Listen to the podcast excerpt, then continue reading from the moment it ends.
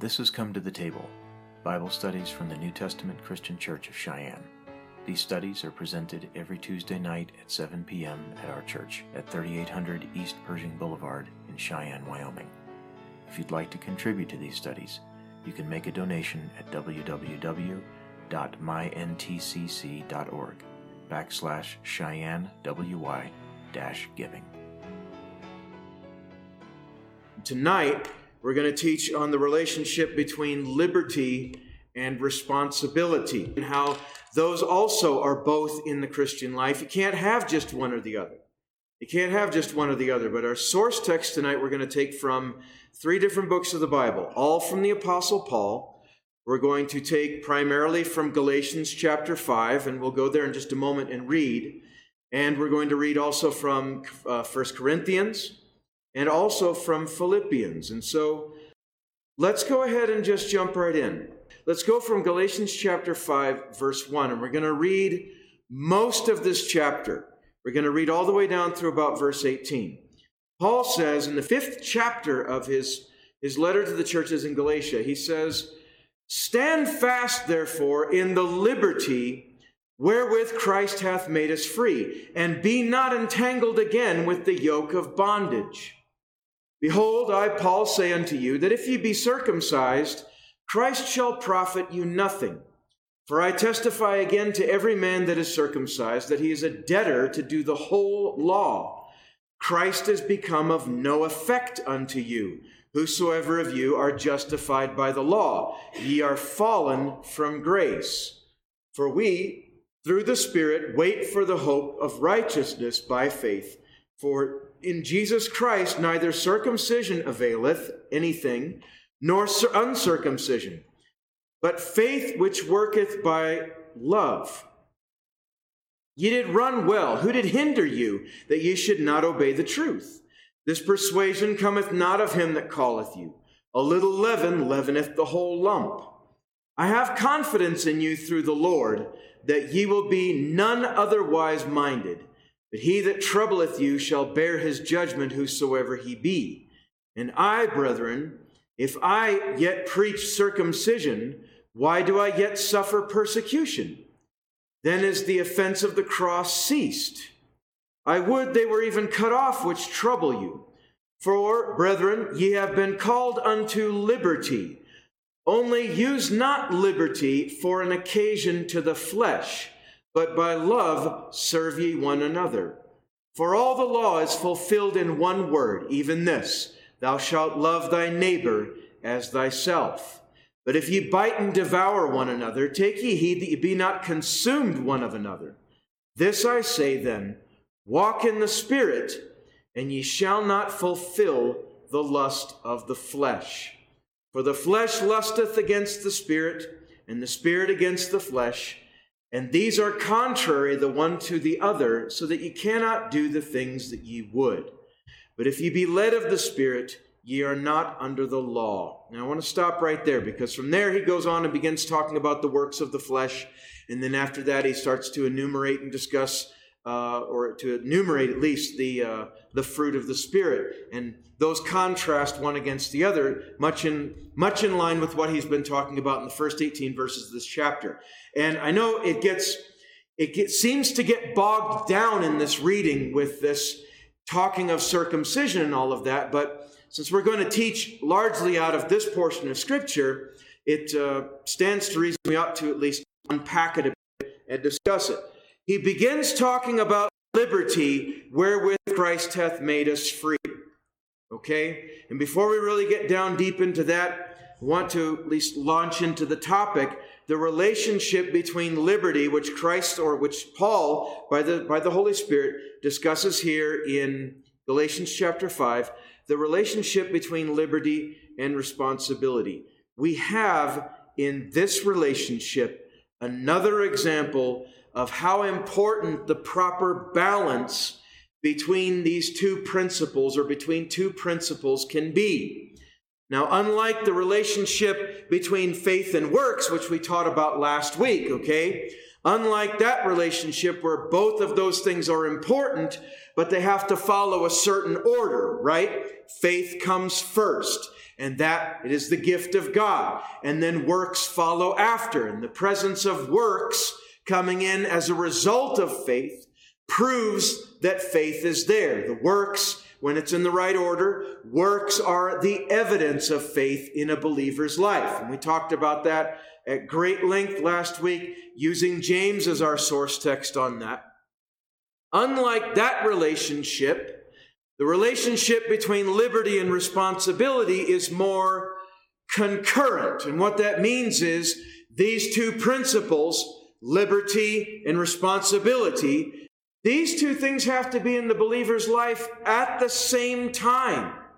Because for every liberty that we learn that we have, that Jesus Christ bought for us on the cross, and how appropriate we're teaching this this week, because we just celebrated his death and his resurrection and all of the victories that he won for us, one of which was, um, you could say this credibly, was a victory over the law. Because not that the law was an enemy that needed to be conquered, it wasn't. It was from God and it was good. But the law condemned us because we were all guilty of it, weren't we? We were all guilty of the law. We had all transgressed the word of God, uh, the revealed word of God, whether it was the law of Moses or even the great commandment that Jesus said when he was uh, when he was being tested by some of the lawyers. The great commandment, love the Lord your God with all of your heart and mind and soul and strength, and love your neighbor as yourself, which was this, the second commandment that was like unto it. We were all guilty of violating the law. And so in Christ's death, taking upon himself and suffering the wrath of God, taking, becoming sin on our behalf, and then raise, rising up again from the grave on the third day, he delivered us from the consequences of the law by taking that death penalty on himself and then rising up again in newness of life. Thus are we alive now to Christ in newness of life because of him. So, back to what we were saying liberty, which Christ purchased for us at the cross, carries with it responsibility. And we as Americans, okay, if we're Americans and you're tuning into this outside of here, or you that are sitting in the house of God with us tonight, we as Americans really ought to understand this better than a lot of folks because were we not founded as a nation on principles of liberty, life and liberty and the pursuit of happiness and all of that? Liberty, freedom, the right to self-determination and self-governance. And we're going to find that theme running through this as we continue, as we continue on in our Bible study tonight. These two things, these two principles, liberty and responsibility, are more concurrent in the life of the believer. They should develop in the heart of the believer at the same time in virtually equal amounts. A liberty, talking about how these two things develop in the heart of the believer. They should develop in the heart of the believer at the same time. And if they don't, then it gets unbalanced in the heart of the believer. And then we fall into a trap that many modern believers have fallen into many modern believers have fallen into. We'll get more to that in a second. In equal amounts is how they should develop a liberty and a responsibility that goes with it, a freedom and a compulsion, a balancing compulsion to self regulate that freedom. Not to try to regulate it in others, that's the Holy Spirit's job, but to, live, but to regulate it within ourselves. Now, does that make sense? Now, I might ask that question a number of times in this Bible study to make sure that I'm on track and not swinging wide of the mark, okay? So there's a liberty, and a res- for every liberty, there's a responsibility that goes with it. For every freedom, there's a compulsion to self regulate it so that we don't go off the rails. And by self regulate, what I mean by that is there's an impulse of the inner man as guided or taught by the Holy Spirit to hit the brakes in your liberty. And, and there's enough said about this within the New Testament that makes it very clear. We've got liberty in Christ, yes, and praise God for that. I don't want to abridge that in, in anyone's life. But we've got a responsibility to regulate ourselves by the Holy Ghost and by the Word of God, because if we don't, then we'll fly off the track so fast and we'll find ourselves in a ditch of error so deep down that it'll make your head spin. And many have done that over the 2,000 years of the church. Many have. And individuals have. Many, the whole groups, whole, whole churches that have, that have taken and misapplied this have, have found themselves erring and making shipwreck, erring, E R R I N G, not airing like you're airing out your dirty laundry, although some will do that too. They'll find themselves erring and making shipwreck of their entire faith. Because when it becomes, when your Christianity is all about your liberty and there's no corresponding responsibility to go to, to balance that out or to help you govern yourself, then you're going to find yourself doing all kinds of things that are wrong while you're telling yourself that you're right. And well, anyway, let's just let's move on with that. So, by self-regulate we mean an impulse of the inner man as guided by the Holy Spirit to hit the brakes before going too far. That's the key word right there. Hit the brakes before you go too far. Not when you've gone to, well, certainly hit the brakes then, but hit the brakes before it gets to that point and you find yourself in a place where you've got to find an altar of repentance all over again, or you've done something that has far reaching consequences that you can't undo. You can repent and you can make things right, but there may be natural consequences for the sin that was committed because you took more liberties than you actually had in Jesus Christ. So, and there's a whole teaching in that about how when a man is filled with the Holy Ghost, or the, when a man is even born again, you know, God gives you a gas pedal and a, and a brake pedal. And this is the solution to falling into the trap of rules, because that's where you swing wide and you go into the other ditch of error, where it's all responsibility and no liberty. You know, you don't want to be on either side of that. You don't want to go to where it's all liberty and no responsibility, and you don't want to go to where it's all responsibility and no liberty, because both of those have their errors. The one leads to chaos and self destruction, that's when it's all liberty. And the other leads to tyranny and slavery and bondage, that's when it's all responsibility. And Jesus Christ, let me, let's make no mistake about this.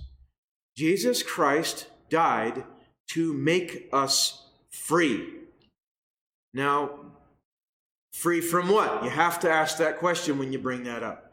I, th- I thought that he died to make us free from sin and to make us free from the law of sin and death and, and free from our bondage to the, to the flesh and those compulsions and all of that. Yes, but he also freed us from the law that condemned us because he fulfilled that law. And so that freedom applies to all of those different things. Where liberty and responsibility get out of balance is where they are regarded as a dichotomy. And that's a word that we're using throughout this series of studies, like faith versus works.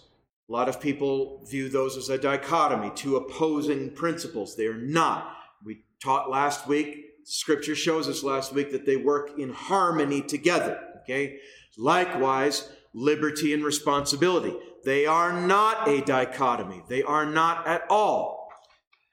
Many Christians and churches have erred on the balance of liberty and responsibility, embracing this false dichotomy wherein one of these things, liberty, is prized above all else while the other, responsibility, is scarcely even thought of, let alone taught. And it's funny because the moment that a Christian brings up the subject of, hey, uh, brother, you sure you should be doing that? I mean, it's not going to look right in the eyes of anybody on the outside of this thing, or even your brothers or sisters are going to see that and they're going to be wondering what in the world you're doing. You know, it's kind of a bad testimony and I'm being, I'm being vague intentionally because I don't want to try to pull out, pull out direct examples necessarily, or we'll, we'll get lost in that and we'll lose our thread here. But it's funny because the moment somebody brings up that subject of responsibility, they'll, that, that brother or sister will instantly be accused of being a legalist. And that word, legalist, that's like the Christian version of the word bigot. It's a conversation nuke that someone who doesn't like responsibility and doesn't want to govern their own behavior by the word and by the Spirit of God, it's, it's that word that someone throws out there to shut another Christian up when they start talking about responsibility because there's conviction that's there. You got one well meaning brother or well meaning sister saying to another brother or sister, I don't know if that's such a good idea, bro. You want to think about that. Maybe you want to pray about that. What are you, a legalist?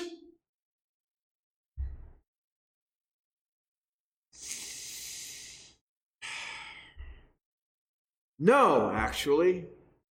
Do we even know what a legalist is? I've opened that up now. I have opened up that can. I've opened it up. Let's just dump it out, sort out the worms, and then we'll clean up the mess and move on. Because responsibility is not legalism. So, what's legalism? Legalism is when you're depending on anything other than the blood of Jesus Christ for your salvation. When someone asks you a question, what is it that makes you a Christian? And your thinking and your answer immediately goes to, oh, well, I know I'm a Christian because I go to church and I pay tithe and I do this and I do that and I don't do this and, and I fast three times a year. I just threw that out there because we may as well just make this kind of, you know, exaggerated. You know, I fast and I pray three times a day and I even face Jerusalem when I do it. Well, hoopy doo. Good for you. I do this and this and this and this and I protested abortion clinics and all right, well, whatever. That's legalism. Legalism is a person depending on those things that they do for their salvation rather than upon Jesus Christ and who he is and what he did. Okay? But once a person, all right, depending now on Jesus Christ, depending on Jesus, his sacrifice, what he did, who he is, and all of that, and having been born again by our faith in him and by his blood shed for us, that now being the case, should we not be responsible Christians? We've got a whole New Testament that tells us that we should sin not. And that, well, and, and we'll read this here in a second. We're going to jump over to First Corinthians, two different places in First Corinthians to back this up. Should we not be responsible Christians taking the Word of God seriously and letting it shape our life? And does that not also tie into last week's study about faith and works? Does not that then become a work that is done because of our faith? It's our faith that saved us, and it's our works that demonstrate it. And you could call that pietism, I don't really care. That's what the Bible teaches us. It really is what the Bible teaches us. Having been born again, we should now do well as children of God, as children of light, and so on. So, it becomes a false dichotomy in the minds of many believers. It's a huge problem even in secular circles when you get when you bring up the discussion of rights versus responsibilities because right now everybody's beating the everybody's beating the drum of I've got rights. And that's people on the left, although not so much at the moment, okay? 6 months ago, yes, when they were beating the drum for rights to do uh, disgusting and immoral things. Let's just be really clear about that. But now it's everybody over on, on the right that's beating the drum of rights because we're seeing some of our rights being infringed. And not just Christians, all Americans, we're seeing some of our rights being uh, infringed upon. Not to bring this, make this into a political teaching, it's not. And I understand the reasons for it, so don't think that I'm going anywhere political with this, but you see what we see what we're talking about. It becomes a problem, rights and responsibilities, because for every right that we have that's enshrined in the Constitution, there's still responsibilities that go along with that too. So that's something that you've got to bear in mind, conservative Christians, something just to bear in mind when you're beating that drum. And I'm not saying don't beat the drum, I'm just saying balance your judgment on it, okay? Watch and pray, be sober, all of that. Vote when it's time to vote Keep a close eye on your elected leaders. See who's taking unfair advantage. Mark them that are little tyrants. And remember, all right, let's just leave that there. Liberty is where the modern mainstream believer tends to place his emphasis, and with good reason. With good reason. Again, So, well, I'm, I'm free in Christ. I've got liberty in Christ. You're right. You do. No one's taking that away. Don't panic. Okay? With good reason, we said, because when Paul composed his New Testament letters, and this is important to understand, Christianity was just emerging. It was still emerging as a religion that was distinct and different from the religion of the Jews. And because the religion of the Jews was very much a works based religion, or had become very much, it was not originally, okay? It was still a faith based religion, but there were a lot of works involved. But by the time of Jesus and Paul and the rest of the apostles, it had become very much a works based religion. And Jesus had even rebuked and reproved the Pharisees over that because they were all about works and deeds and all of that while their hearts were still corrupt. Their works were not of faith, and that was their chief failing, okay? So, the religion of the Jews being constructed entirely of laws and rules and commandments and ordinances, the early Christians had a tough time understanding this new, this, this seemingly new concept of liberty within a religion. And the Jewish Christians, those Jews that had believed on the Lord Jesus Christ and had converted, you could say, Though, in, although in their minds it wasn't necessarily conversion, it was just the, it was the natural, it was the natural result of the religion of the Jews, and that actually was. You read in Romans, and he talks about that.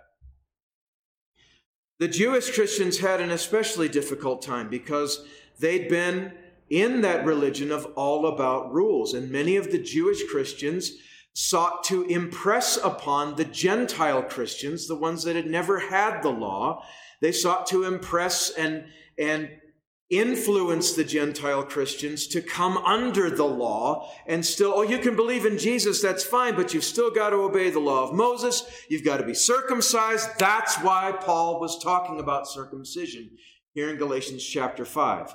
What Paul was explaining to the Galatian Christians. So who are the Galatian Christians? They were Gentile Christians that were up in the region of Asia Minor, which is modern day Turkey. And there were a lot of Judaizers that were active in that region that were trying to seduce, not necessarily with evil intent, but out of a bad understanding. They were trying to bring these Christians that had been set free, they were trying to bring them under bondage to the law, saying, You have to do this, and you have to do this, and you have to do this. And so, what Paul did in chapter 5 of Galatians here, and we read from it, was you don't get both. You either get Jesus or you get the law. Make your choice. That's what he was saying. He said, if your justification came by being circumcised, because that was one of the commandments of the law, and it was for men only, okay? We mentioned this um, last January. Female circumcision has no biblical precedent, it is nothing but surgical mutilation. And if that offends any Muslim that's turning in, we're not try- that's tuning into this Bible study, we're not trying to offend anyone. But it has no precedence in the Word of God. None, zip, zero, nada, absolutely none. It's nothing but surgical mutilation. I know that some cultures have their reasons for it, and it sounds like we're passing judgment. All we're trying to do is make it clear to anybody that's listening as part of this Bible study tonight that is not of God. There. What, what it was, it was a sign of a covenant with Abraham.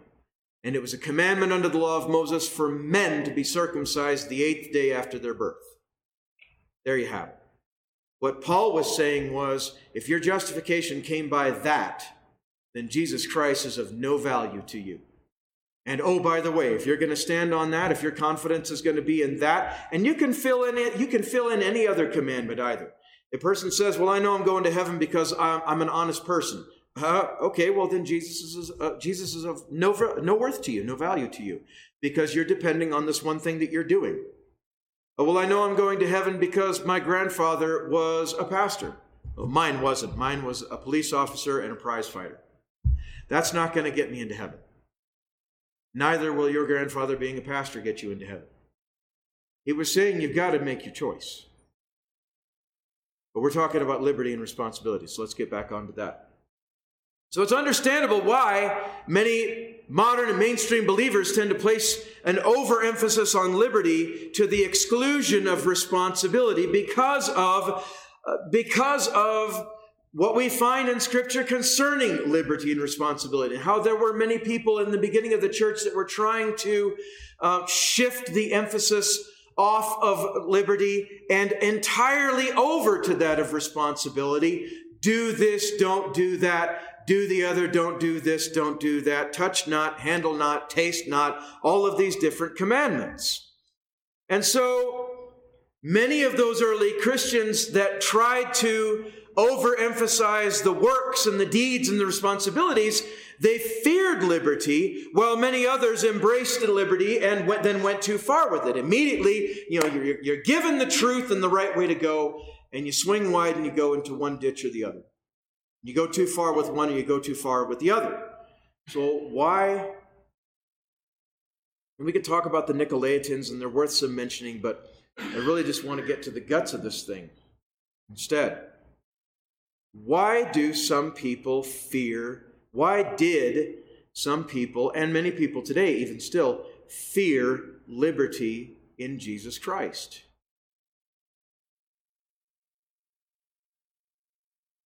Because those who don't have liberty, and you find this true in spiritual matters, you also find it true in civil matters, in matters of government, and all of that. Those that don't have liberty distrust those that do. There's a kind of resentment that comes with it. Uh, this psychology gets really deep, it does. There's a resentment in those who are bound for those who are free.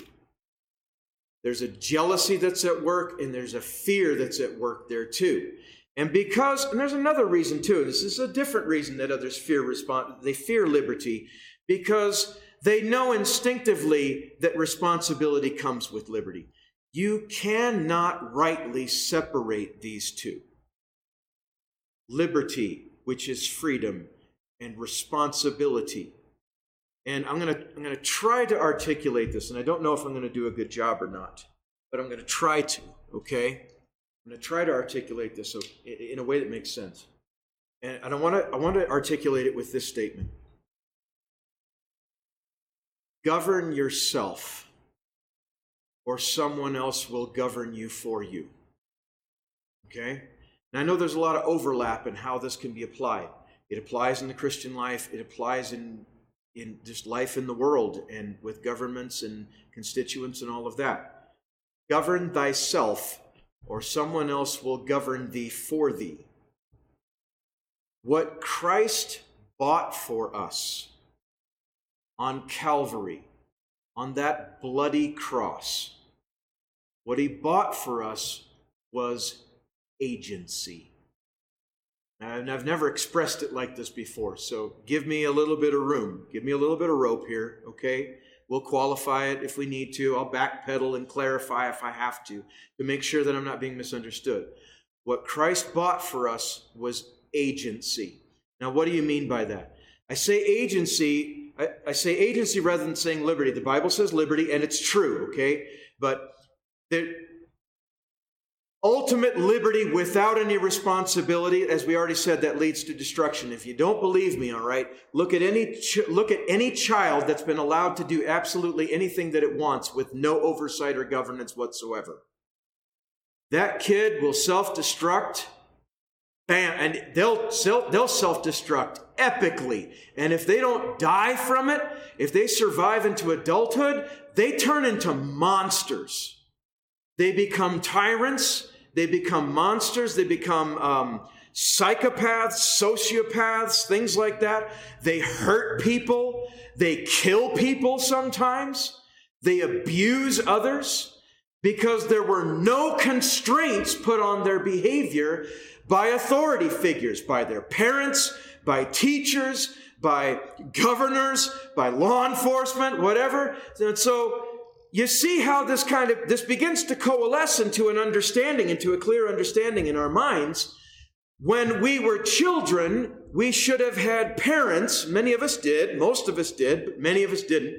We had parents and authority figures that constrained our behaviors. They imposed restrictions upon us rules, laws, ordinances, and commandments, and things like that, so that they might shape our character and our behavior to the end that when we reach a certain age, we could, they could then begin to transition, you know, or younger or older, they could transition a sense of agency onto us to begin to govern ourselves. I know that's a lot of word salad there, but what I'm trying to say is, they gave you more and more responsibilities. They laxed, they relaxed some of those restrictions. And you can pick examples from your own life, your own childhood. As you were being raised and you, as you grew up and you reached different milestones in your childhood and your teenage years or whatever, your parents, maybe they gave you more responsibilities earlier. And it was a case by case basis too, you know, depending on how well you responded to responsibilities and all of that. Well, that's what the law was to the Jews. It was a schoolmaster that was designed to, that was designed by God. Not, it wasn't designed by Moses. It's called the law of Moses, but he just, he was pretty much the middleman. God gave it to him. He passed it to the people. It was designed by God to bring God's people to a place of spiritual maturity and a place of agency where they could then step out of the constrictions and the confines, the scaffolding of the law of Moses, to step out into self governing liberty in Jesus Christ. We see how that works. You read about that, you read all about that over in Paul's letter to the church in Rome. But it all ties into this relationship between liberty and responsibility. And we, I know we've kind of we have, we've swung a little bit wide to, to bring that into it, but but we're not gonna we're not to lose the core of it, so no worries. The truth about liberty and responsibility that speaks loudest to the modern Christian heart is that you cannot have one without the other. You can't. You can't. And as we've already said a couple of times now, liberty without responsibility leads to chaos and self destruction. We've already talked about how that happens in spoiled children. And then it makes it that much harder for them. So, you parents, listen to me now, okay? If you're raising kids, listen to me very carefully. And how you raise them now is going to determine on is going to determine largely how hard it's going to be for them once they're out from underneath the shelter of your home. And if you don't impose the right restrictions and, and shape their character and raise them in the fear of the Lord, if you don't do that now the right way, that burden is going to fall on society to pick up the slack once they're starting to once they're starting to do things very very wrong. And it's going to be that much harder for them to learn later on because the lessons are going to be much harder because i'll tell you right now all right and, and, and don't, don't misunderstand me, what I'm about to say, okay? But many of you got paddled when you were being, when you were being raised, all right? Getting your backside paddled by a parent or even whooped with a belt or whatever it was that your folks used, okay? That's a whole lot easier on a kid than a jail sentence is to an adult. Because getting a paddling, you don't have a criminal record. See where this is going? Liberty and responsibility, liberty and responsibility, okay? Give a, give a responsible adult, give a child unlimited freedom to do whatever he wants and see what happens. He'll destroy himself. Give responsible adult freedom and watch him thrive and achieve great things in it. Why? Because ideally, an adult has come to understand that sense of agency. I have freedom, but that means I've got to govern myself. That means I've got to govern myself. So let me ask you this question, and the Apostle Paul even backs this up elsewhere in Scripture, but let me ask this question Who are the cops for?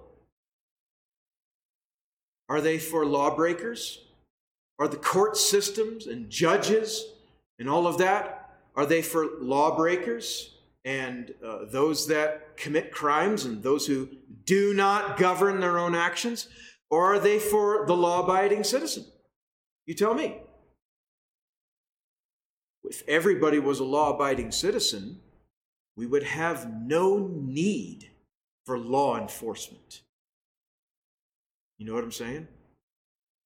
There'd be no need for them because nobody would be committing any kind of a crime. You wouldn't have to have peace officers packing heat. and cruisers that can drive faster than your car. You know, you see what we're saying? And the Bible even talks about that. Judges, rulers, and things like that. You know, these are not a terror. They're not supposed to be unto law abiding citizens and to good people, but unto evildoers. So that's just something to consider.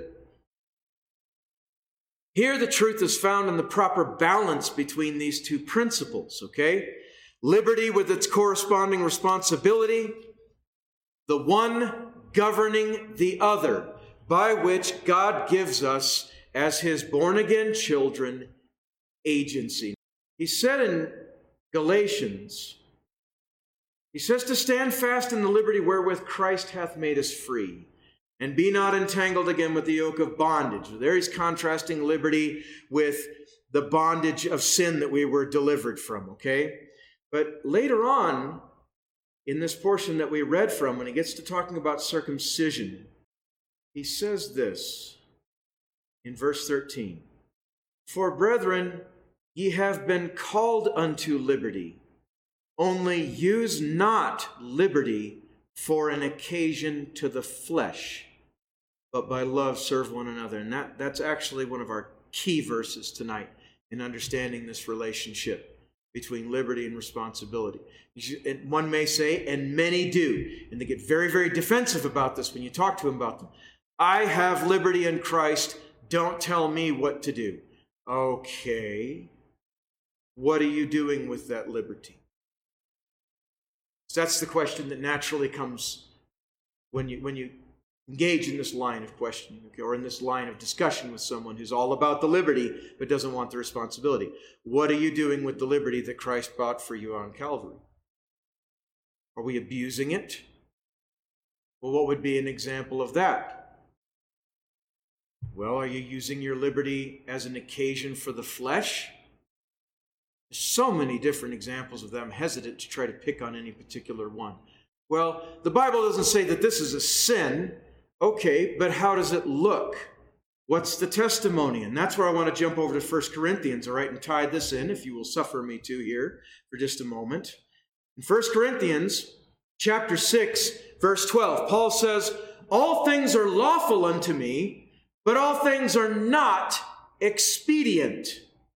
All things are lawful for me, but I will not be brought under the power of any meats for the belly and belly for the meats, but God shall destroy both it and them. Now the body is not for fornication, but for the Lord, and the Lord for the body. I want to jump on that middle part right there where he talks about meats for the belly and the part right before that where he says, all things are lawful for me, but not all things are expedient. Now, one of the things that Paul taught about was what kind of food can a Christian eat? Does the Christian have any kind of dietary restrictions? Is there is he allowed to eat meat? Can he eat any kind of meat that he wants? Can he, you know, what can he eat? And it's it was relevant because again, early Christians, a lot of them came out of Judaism, and Judaism had very strict dietary restrictions. There were a lot of things they couldn't eat. They couldn't eat pig. They couldn't eat anything that came from it. So no bacon, no ham, sandwiches, none of that. They couldn't eat shellfish. So crab, lobster, nothing doing. They weren't allowed to have it, as well as many other types of animals as well. They were not allowed to eat them. So, as Christianity was emerging as something that was based in liberty, then this question came up. Is it lawful to eat meat that's been offered to an idol? Because that raised up questions of conscience and things like that. And I know we're pulling a lot of, a lot of things into this teaching here in the, in the last part of it. Here he brings it up all things are lawful unto me, but all things are not expedient. Not everything that may be allowable by God is wise or prudent in a certain time or place. Do you see the importance of agency? Individual agency for the Christian to act according you know, to act with a with a measure of freedom, to act with freedom, but with some self-constraint. And I know we've kind of opened this up. It takes a little bit of unpacking because you had some Christians that were absolutely of the position of no, it is absolutely unlawful to eat meat that's been offered to some idol, some false god. Because a lot of times that was that was part of the worship of a false god. It was part of the worship of an idol was to consume something that had been offered to it. And what Paul goes on in in in this uh, not in this letter, but in Romans, he goes on to explain that in, in greater detail that there's nothing wrong. It's lawful to eat something that has been offered to an idol, but you got to be wise about it. Don't you know? Like, don't even ask if it was an if it was asked if it was offered to an idol. Don't even ask about it for conscience sake. Because if you and another brother are going to the into the shambles or into the marketplace to get you some lunch, and his conscience is weak on the matter, but yours is strong, and you just power on through. It's ah, no, I don't worry about it, brother. It's fine. I can eat this. We've just violated your brother's conscience. So that's just one example of where he says all things are lawful, but not all things are expedient. You got to be careful with your liberty. Your liberty has responsibilities. Your liberty carries responsibilities with it. And so, for every freedom you have in Christ, you have to know when and be willing to rein that freedom in when something more important than your own personal freedom i'm speaking in i'm speaking in the spiritual sense now okay? When your own something more important than your own liberties in christ are on the line say well isn't that hypocrisy? Isn't it hypocrisy for me to abridge my freedoms for someone else's conscience sake no that is not hypocrisy at all that's charity. That's love. That's what that is. And Paul even mentions it in Bible readings that we used for tonight. He mentions it over in Galatians.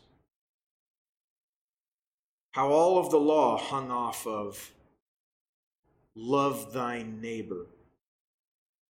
So, well, I'm a Christian and I should be free to do whatever. Right? We already know that it doesn't mean that we're free to commit sin. Right? The liberty of Christ doesn't extend into doing things that we know are wrong by the word of God and by the conviction of the Holy Ghost. But there are things that may even be lawful to God that are not expedient under the heading of Do you love your neighbor? Do you love your brother? Do you love your sister in Christ? And you know what? I want to take from one more verse of Scripture. Let's look at this last verse from Philippians. It's in chapter 4, verse 5. It's one shoestring scripture, but it ties into all these others very well. Let your moderation be known unto all men. The Lord is at hand. Emphasis on that M word that many people abuse. They, they, they say that, well, uh, all things in moderation. So that means I can do this thing that's wrong as long as I'm just moderate in it, not extreme. Well, no, there is no moderating sin. Moderated sin is still sin. And it'll still damn a person to hell just like that. Okay, so let's just be very clear about that. But even in your liberties, even in things that are lawful, even in things in your life that are okay, it's possible to go way overboard and just overdo them. Paul says, Let your moderation be known unto all men. Have that kind of reputation among your fellow believers, among unbelievers out in the world. Have that kind of reputation. A person who has self control. Because that's self governance. That's real Christian agency. That is the proper balance between liberty and responsibility. Learn that balance. Develop it in your life. As you grow in the grace and in the knowledge of God, and every liberty that you learn that you have, learn its corresponding responsibility that you can govern yourself and be an example of the believer. Amen? Amen. Thank you for listening to Come to the Table, Bible studies from the New Testament Christian Church of Cheyenne. Included in these presentations are red letter studies on the life and teachings of our Lord Jesus Christ, historical studies on the Old Testament, topical studies on biblical doctrines, and practical studies on Christian life. If you enjoyed this presentation, you can support our efforts by contributing at www.myntcc.org backslash Cheyenne WY dash giving.